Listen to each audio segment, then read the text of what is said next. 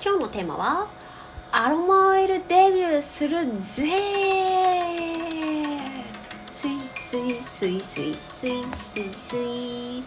はい、シシ水餃子のラジオ鍋今日もゆるるやっていきたいと思います。アロマオイル使うよということであのなんでアロマオイルデビュー急にしたかっていうのは、まあ、急にでもないんですよ。もともと気になってて。でなんでアロマオイルなんだろう買うに至ったかっていうのは2点ありまして。1点目がこの本を読んだんですよね。どんな本を読んだかっていうのは超ストレス解消法イライラが一瞬で消える100の科学的メソッドっていうあの鈴木優さんが書かれた鉄人社から出版されておりますね。あの発行年月は2018年5月となっております。でも本当このこのタイトルの通りストレス解消法をひたすら紹介する本でして、まあ、その中にですねアロマオイルがありましてでアロマオイルで特に効くのが、えーと、ラベンダーとペパーミントと,、えーと、ベルガモットとあともう一個なんか忘れちゃいましたけど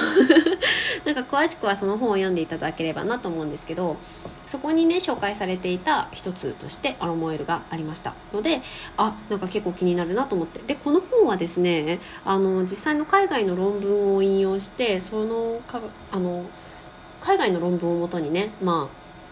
検証して、まあ、試しやすさとかそれをもとにこうとにかく100通りストレス解消法を紹介しているっていう本なのでまあなんか自分のコーピングリストあのコーピングリストっていうのはなんだろうなあのこれすると落ち着くなとか気分が切り替えられるなとかっていうのの補強として使うのにおすすめですね、まあ、コーピングリストって Google で検索するとめっちゃ出てくるので、まあ、詳しくはね、まあ、それ読んだ方が早いんじゃないかなと思いますけどなんかもう自分のご機嫌を取るためのリストみたいな感じですかね。うんそれコーピングリストってあります。なんでそれを補強するためにねあのこのストレスを解消する本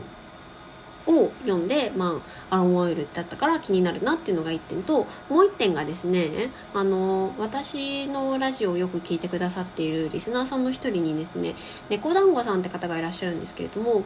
この猫団子さんがですねあのティートリーのアロマオイルめっちゃいいですよっていうふうに勧めてくださっておりまして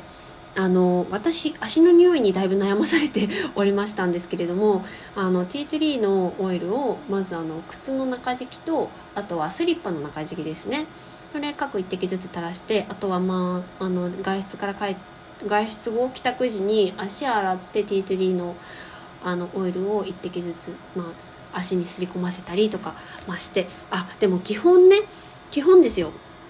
後で注意しますし注意もしますしアナウンスもしますし概要欄にも貼っておくんですけれども基本精油は肌につけちゃダメです。肌に直接つけない。これが正しい精油の使い方ですのでまあまあまああの安全に楽しむためにねアロマオイルをまああの自己責任自己判断でやっていきたいなって思っておりますのであの私はあくまで素人ですのであのアロマオイルこうやって使ってるよっていうのを鵜呑みにしないでいただきたいです。何かあっても自己責任でよろしくお願いしますね。ちょっとあの再三お願いをしますが自分で調べて安全だと思う方法を取捨取捨選択して是非楽しんでいただきたいなと思います。でアロマオイル使うよってことであの初期面3名ご紹介したいと思います。1人目 T3 イエーイ。こいつは、まあ、さっきもあの足の匂いに悩まされてるっていうので、まあ、説明したと思うんで割愛しますね。2人目ラベンダー。イエーイ。ラベンダーもね有名ですよね。なんだろうよくポプリとかになってるからまあ知らないな割とこうなんかアロマとか知らない人でもあラベンダーの香りなら知ってるって方も結構多いと思います。で3人目。こちら。ペパーミント。イエーイ。えっとね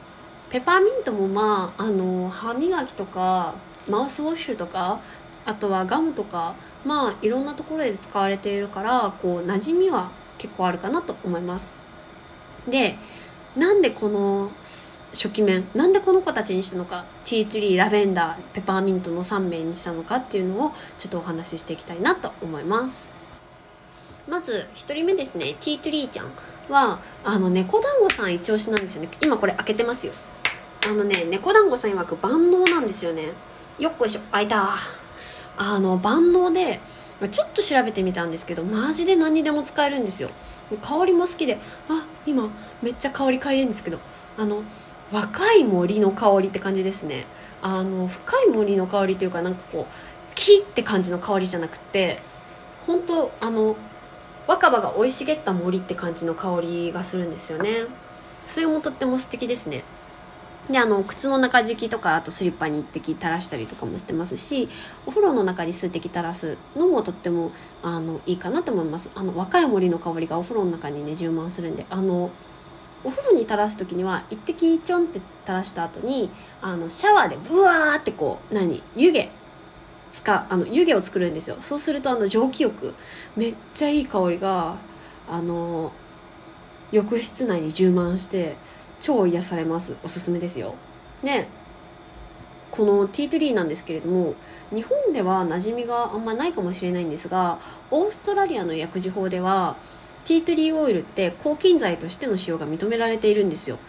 そんだけ抗菌力が凄まじいということであのちょっと調べたんですよ。ほんとちょっと調べただけで緑膿菌カンジダ菌黄色ブドウ球菌黒カビ菌大腸菌水虫皮膚炎イボにも OK みたいな。何者っていうティートリー。やばくないですか？この万能感。すごいですよね。だからまあ蒸気浴するだけでもまあなんかこういろんな殺菌ができるんじゃねえかなと思っております。のでまずこの子入れました。で続いてですねえっ、とラベンダーですね。ラベンダーもねこれ私のお気に入りの香りでして。なんでラベンダーちゃん選んだかっていうとまあもうちっちゃい頃からラベンダーのポプリとか大好きだったからなんですよね。スンスンスンスンって匂い嗅いでね。であとは先ほどまあ引用させていただきました超ストレス解消法イライラが一瞬で消える100の科学的メソッドという本でも最強の癒しアロマはラベンダー言ってるんですよ。ほーと思って。なるほどねって。あの特に著者の方がおすすめしてるのがベッドに入る30分前に寝室をラベンダーの香りで満たしておく。っていうのがいいらしいですよ。へえと思って。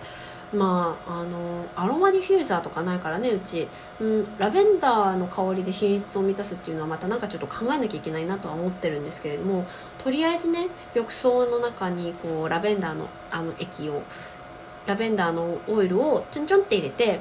なんかほんのり香るラベンダーの香りを楽しむみたいなね。そういうのもありかなと思ってますよ。うん、だからまあリラックスタイムにうってつけですよねラベンダーはね。是非やってみたいなと思いますしまあお風呂のお風呂もそうだし寝室もラベンダーの香りで満たすにはどうすればいいかなっていうのも今後考えていければなと思っております。やってみようと。はい最後はですねペパーミントちゃん。なんでペパーミントちゃんをチョイスしたのかっていうとこれ完全に仕事用ですね。うんとねしゃっきりしたい時とかに使います。あの、まあ、ペパーミントなんでね香りのすっきり感がまあすごいんですよ。うんミントだもんねっていう。であの私ね持ち歩いてるアルコールスプレーがあるんですよ。あのちっちゃいねあの 10ml ぐらいのやつあのアルコールスプレーいつも持ち歩いてるんですけどそこにねちょぴっと入れてあの清涼感というかあのすっきり感をプラスしたいなと思いますね。あとはねそれからキッチンとかあの生ゴミ用にあのキッチンの生ゴミ用のゴミ箱があるんですけれどもそこにねちょんって垂らしてそうしたらもうあの虫除けと匂い対策になるのでそれで使おうかなと思ってます。ペパーミントちゃんね。あとは、えっと、セスキとか使ってんですけど私セスキ水。あのセスキソーダと水入れたあのお掃除用のねあのお水あの霧吹きにシュッシュッてしてまあ大胆の汚れ落ちるんですけどそれセスキ水でね。あのそこにもねあのペパーミントのアロマとか入れてねもうあの掃除したプラスすっきりした香りも楽しむっていうねまあそんな感じで使っていきたいなと思っております。